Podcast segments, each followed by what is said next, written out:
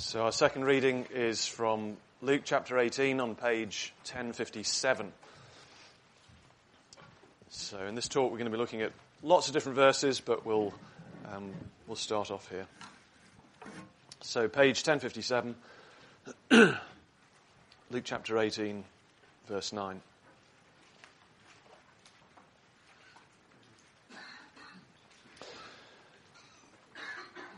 He, Jesus, also told this parable to some who trusted in themselves that they were righteous and treated others with contempt. Two men went up into the temple to pray, one a Pharisee and the other a tax collector. The Pharisee, standing by himself, prayed thus God, I thank you that I am not like other men, extortioners, unjust, adulterers, or even like this tax collector. I fast twice a week, I give tithes of all that I get. But the tax collector, standing far off, would not even lift up his eyes to heaven, but beat his breast, saying, God, be merciful to me, a sinner. I tell you, this man went down to his house justified rather than the other. For everyone who exalts himself will be humbled, but the one who humbles himself will be exalted. Would you say that you are a good person? Most people think that they are. I did a little survey here on West India Quay on Friday afternoon just to test this out. I had various questions. My first question was, Are you a good person? Eight out of ten people said yes. And it's one reason why uh, people are not interested in Jesus and in God and in church. They say basically, Look, I'm a good person. I've lived a good life. I do my best. When I die, if there's anything out thereafter, I'm going to go to a better place. And even some who go to church think this. They think that they're essentially good people. Now, God's view is very different. So, according to God, we are not the people that we like to think we are. We're guilty sinners. We're heading for eternal judgment. We're in big trouble. We're in huge danger. That's what the Bible says. But how do you convince anybody of that? Unless we can do that, Jesus is going to seem irrelevant. Because the Christian message is about rescue, it's about salvation. So unless you're convinced you need rescuing, you're going to say, Not for me, thank you very much. The Christian good news is about mercy, it's about forgiveness through Jesus. So it's got nothing to offer the person who thinks that they are good. So, how do you convince someone that they are a guilty sinner heading for eternal judgment? How do we get from I'm a good person who's fine to I'm a sinner heading for judgment who needs rescue? Well, that's what the next two Sundays are about. We've called this series Crime and Punishment, and this week our focus is the crime. So if at the moment you think you are a good person who is okay, the aim is to convince you otherwise, which means this may be a little bit uncomfortable. If you are already convinced of that, and you're trusting in God's mercy, hopefully this will help equip you in engaging with others. So you'll see on the outline inside the service sheets, we'll begin with the summary charge. Charge in the legal sense. The summary charge against us is that we are sinners. So Romans 3.23, and I put all the references in the footnotes there. All have sinned and fall short of the glory of God. Whereas we had in our first reading, Romans 3 9, we've already charged that all are under sin. So that is the summary charge leveled at all of us. And all means all, so everybody. Jesus aside, there are no exceptions, not you, not me. Now, what does it mean? Well, sin is going our own bad way rather than going God's good way. As our first reading explained it in Romans 3, it says, None is righteous, no, not one. No one understands, no one seeks for God. All have turned aside. Together they've become worthless. No one does good, not even one.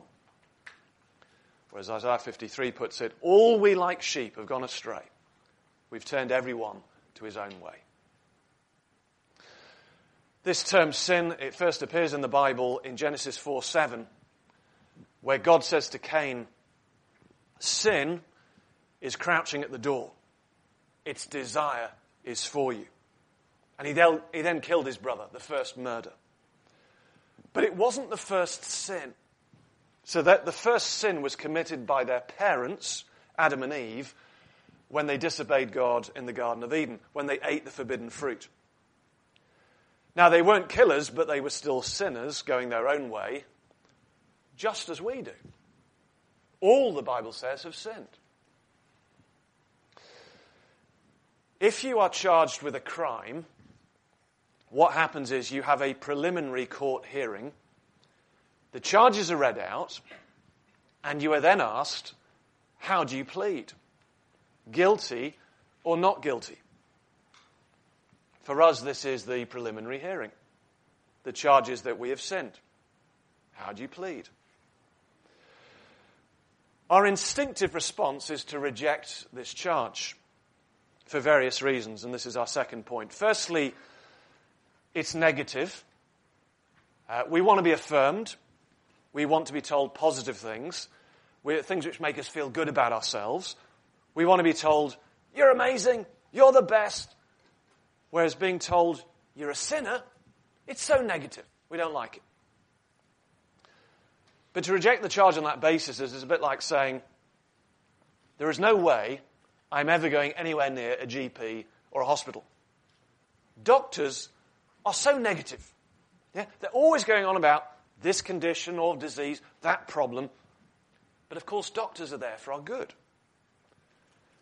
Spiritually, we are sick, we are dying, and Jesus is the doctor sent to treat us, to cure us. Secondly, uh, saying people are sinners is dismissed as being judgmental. And instead, we just need to accept everyone simply as they are, live and let live, not judge them, not tell them how, how they're living is wrong. That's a bit like saying the justice system in this country is so judgmental. Laws, police, courts, magistrates, prisons, telling people they've done wrong, telling them they've broken the law, it's so judgmental. So what I'm going to do is I'm going to move to a more tolerant country where they aren't so judgmental, where they don't have these things. Well, good luck with that. We live in a moral universe, the Bible says. God is just. If we have broken his laws, it is right that he calls us to account for that. Thirdly, we find it offensive to be told that we are sinners.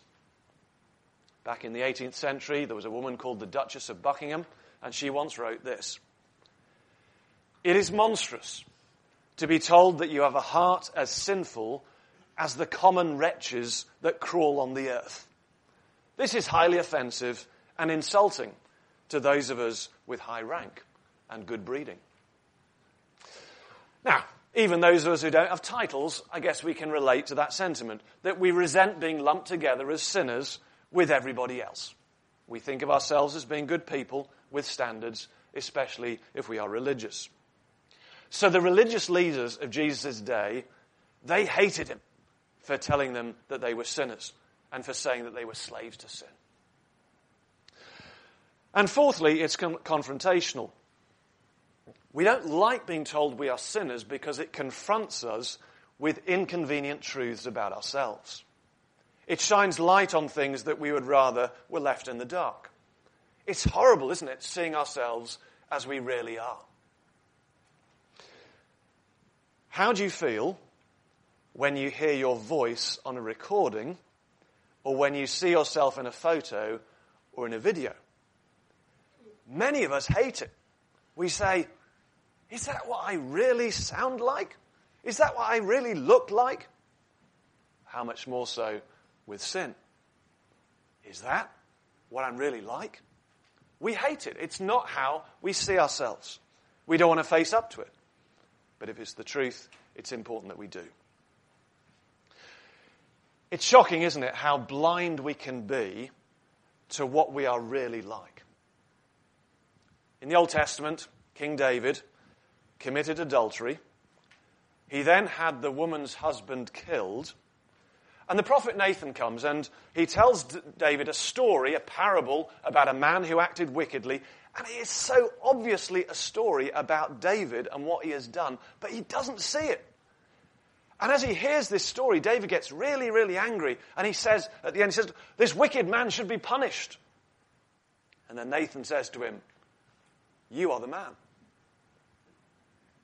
Like David, we have a staggering capacity for deceiving ourselves, for seeing the sins of other people, but being blind to our own sins. We need confronting.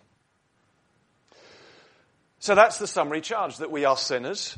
Our instinctive response is to reject the charge because we see it as negative, judgmental, offensive, confrontational. So, how is anyone ever going to accept that they are a sinner? It feels like a lost cause. C.S. Lewis used to go around speaking at various events, speaking about the Christian message. His reflection was this He said, The greatest barrier that I have met is the total absence from the minds of my audience of any sense of sin. Now, that is a big problem, isn't it? Because if we won't accept we are sinners, there is nothing God can do for us. Jesus said, I came not to call the righteous, but sinners. And so, as C.S. Lewis went on to write, we have to convince our hearers of the unwelcome diagnosis before we can expect them to welcome the news of the remedy. But how do we do that? Thankfully, it's not just up to us. God Himself is at work to convince us that we are sinners. And that's our third point, the lead counsel.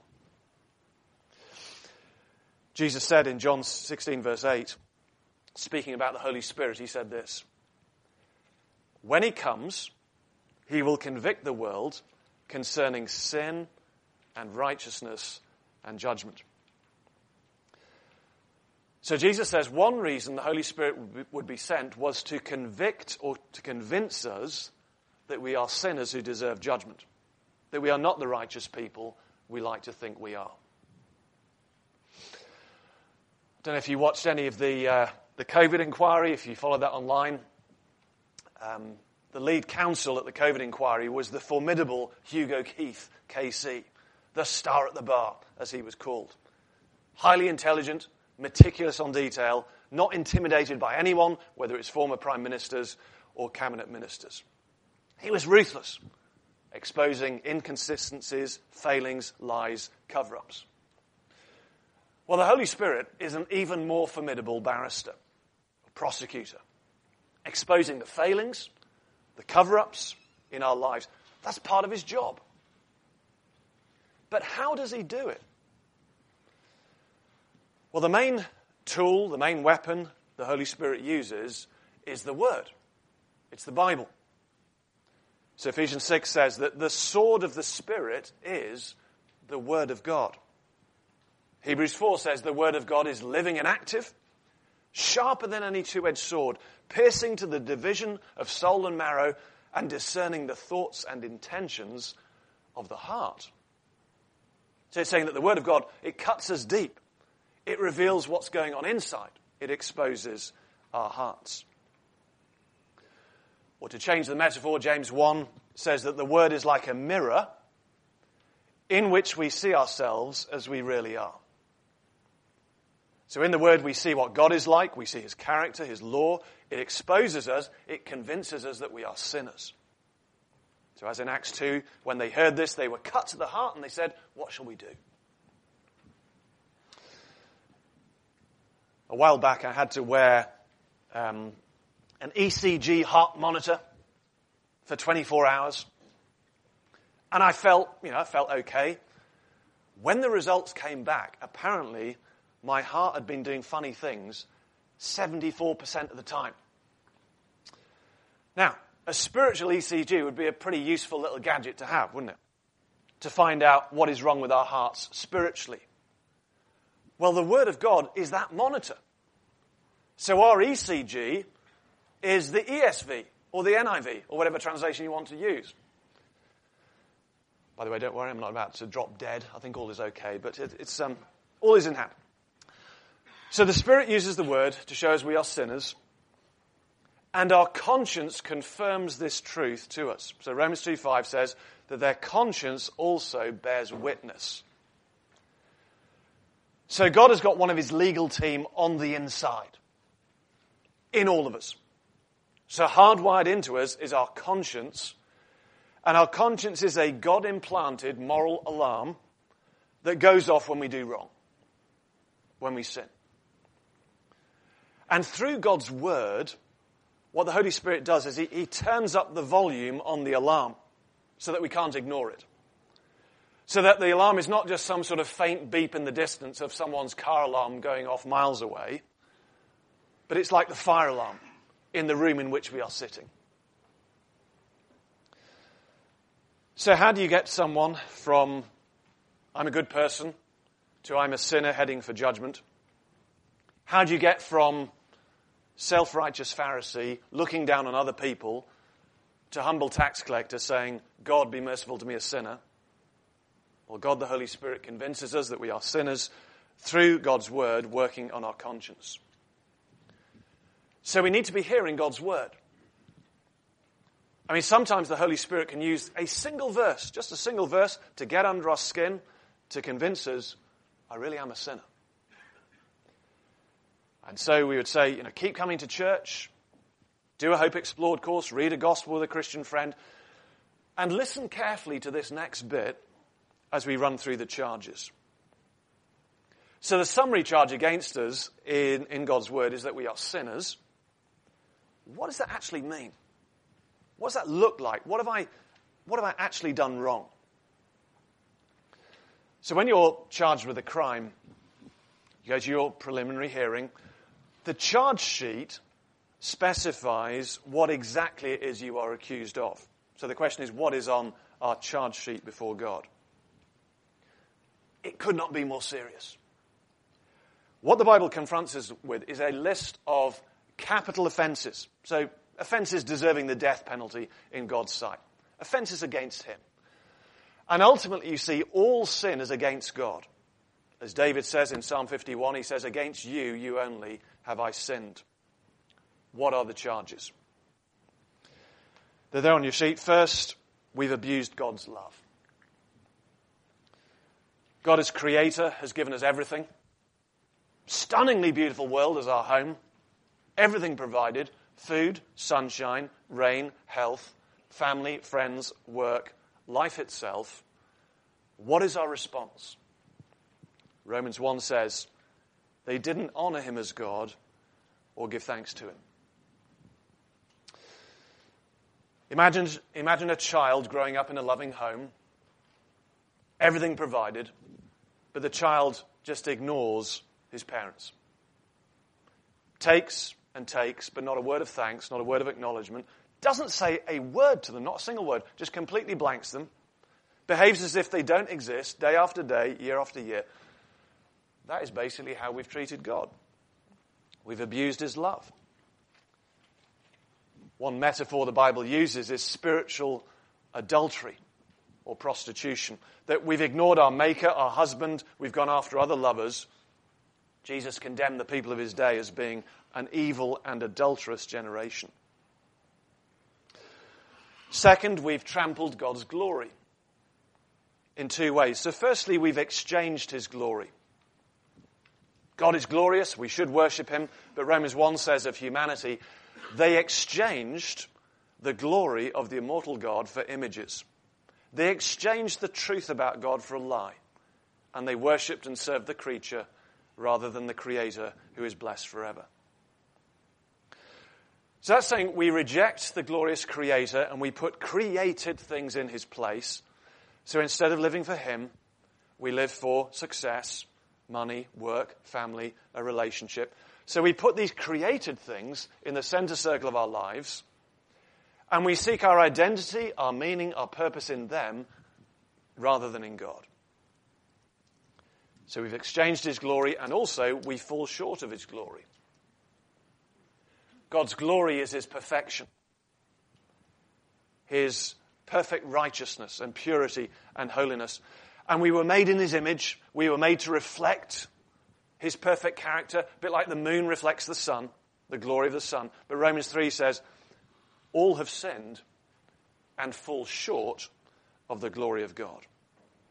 We fall a long, long way short of his glory. And seeing what God is like in his glory, as revealed in his word, it exposes how enormous the gap is between us. So when the prophet Isaiah had a vision of God in his holiness, his response was, Woe is me, for I am lost, for I am a man of unclean lips. When we see God in his holiness, we realize that it's like we're covered in mud and we're standing in a spotless white room. Third, we've betrayed God's rule. Jesus told a story of a country in which the citizens hated their ruler, and they said this Luke 19. We do not want this man to reign over us. That is our default attitude to God, our rightful ruler. We do not want him to rule over us. We want to run our lives our own way, as we see fit, without divine interference.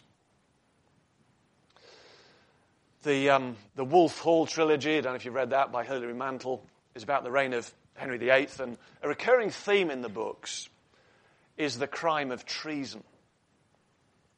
Treason is when you are disloyal to the king. You reject his rule, you want him to be overthrown. It was the worst crime for which the worst punishment was reserved. More serious than murder. Well, the Bible's saying we're guilty of treason. To reject God as king, it's the ultimate treason.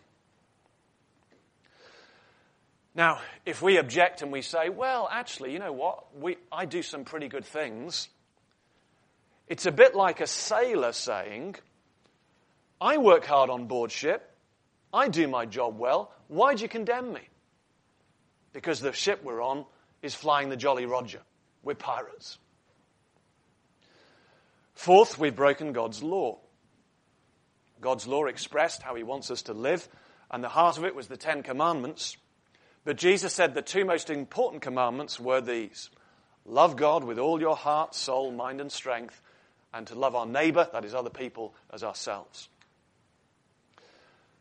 The Bible fills out what it means to love other people, to go the extra mile, to be patient, kind, not envy, not boast, not insist on our own way, to love even our enemies to love practically in action, not just in words? Well, if, if somebody wrote a biography of you, of your life, would a fitting title for the book be Loved God, Loved Others, 100%? Would they be appropriate words to engrave on your headstone? Now, we might say, well, I haven't kept all those commands perfectly, but I think I've done okay. I think I've done pretty well. But God's law, His law is not like an exam in which we can get 60% and still pass. God's law is like a sheet of glass. One crack and it's broken. It's useless. Or God's law is like the driving test. One serious mistake, it's an instant fail. So James 2 says, Whoever keeps the whole law but fails in one point has become accountable for all of it. And it's not just actions, it's about attitudes as well, isn't it? Do you remember how Jesus applied God's law at the heart level and he said, he said that to lust is to commit adultery in our hearts.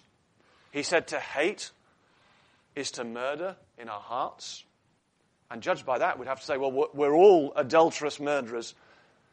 And it's not just the bad we do, it's about the good we fail to do. And our failure to keep God's law, it damages, it damages people he has made. That's our fifth point. We've trashed God's creation. So, yes, we've trashed the beautiful natural world God has made, polluted it, not cared for it as we should. But much more importantly, we've trashed other people that He's made in His image, precious to Him. Because when we don't love other people, we damage them, don't we? And, you know, we may not be people who abuse others and kill others with our hands, as some people do, but we surely do it with our words. The Bible says in James 3 how great a forest is set ablaze by such a small fire, and the tongue is a fire. What damage we do with our words, with our tongues slander, gossip, unkind comments. How would you feel if you found out that a pupil at school had been bullying your child? Or you know, that a teacher at the school had been abusing your child? How does God feel when we mistreat people who are dear to Him? And number six, we've corrupted God's goodness. God created humanity good, but we've become corrupt at the deepest level of our being. So Jesus said in Mark 7, He said, From within, out of the heart of man, come evil thoughts, sexual immorality, theft, murder, adultery, coveting, wickedness, deceit, sensuality, envy, slander, pride, foolishness. We may appear righteous to other people, as the Pharisees did, but Jesus said that inside they were full of hypocrisy and wickedness. So we're a bit like apples that look shiny on the outside but are rotten inside. And the dirty water that is in our hearts, it often spills out of our mouths in things that we say. So Jesus said, out of the abundance of the heart, the mouth speaks. So the mouth is like the overflow, overflow pipe of the heart. And this corruption makes us evil in God's sight. So Jesus said, He said to His disciples, Jesus said, If you then who are evil, these are multiple serious charges, how do we plead? Guilty or not guilty? It leaves us with a stark choice. If at a if you go to a preliminary hearing and you plead not guilty, what happens next is that the charge, uh, sorry, the case goes to trial. So things move from the magistrate's court to the crown court. And it's kind of the same with us that if we plead not guilty now, our case will go to trial at the final judgment in the ultimate crown court. So Hebrews 9 says that it is appointed for man to die once, and after that to face judgment. God himself will sit as judge. All the evidence will be brought out, not just the WhatsApp messages at the COVID inquiry, but everything. Once we get to that trial, it is too late to change our plea. How do we imagine that going? The Bible warns that we'll be found guilty we'll be sentenced to eternal punishment. And that's something we're going to look at next week. What is the alternative? The alternative is that we plead guilty now at this preliminary hearing. We face up to the truth. We come clean. We admit that we're sinners, guilty as charged. Now, normally, if you do that in a court of law, what happens is you get a reduced sentence. But God holds out to us this staggering offer, not a reduced sentence, but a royal pardon. All charges dropped, all sins forgiven, everything paid for through Jesus. 1 Timothy 1 says Christ Jesus came into the world to save sinners. That's the, that's the Christian good news. This rescue, this royal pardon, is held out to us through Jesus. But step one is pleading guilty. We have to plead guilty. We have to accept the charges and say, God, be merciful to me, a sinner. Apparently, um, in law, a guilty plea has got to be clear and unambiguous. So, if in a court of law, apparently, if you say, I plead guilty, but I was only acting in self defense, or I plead guilty, but I didn't mean to do it, that is recorded by the court as a plea of not guilty. Because you're basically saying you've got a defense to the charge. And it's the same with God, that we need to plead guilty as charged without excuse, without reservation, without qualifications. So we need to do that, and then we need to ask for mercy through Jesus. And that's really key that the point of pleading guilty is not that I'm going to resolve now to just do better, I'm going to go away and improve myself. It's not like sort of getting your homework back from the teacher and it's been marked and saying, oh, great, you know, I can see where I've gone wrong now. So I'm going to go away now and I'm going to try a bit harder. Imagine doing that in a court of law. Imagine being in a court of law and at the end you say, well, thank you for reading out the charges. I plead guilty and, you know, I'll try harder next time. Have a nice day. See you. And you walk out the door. No, we plead guilty and then we ask for mercy through Jesus. And the way the Hope Explored course that we run here on the barge, the way it summarizes it is three A's. Firstly, accept that I'm a sinner. Secondly, acknowledge that Jesus is the Savior God has sent. And thirdly, ask for forgiveness and for new life.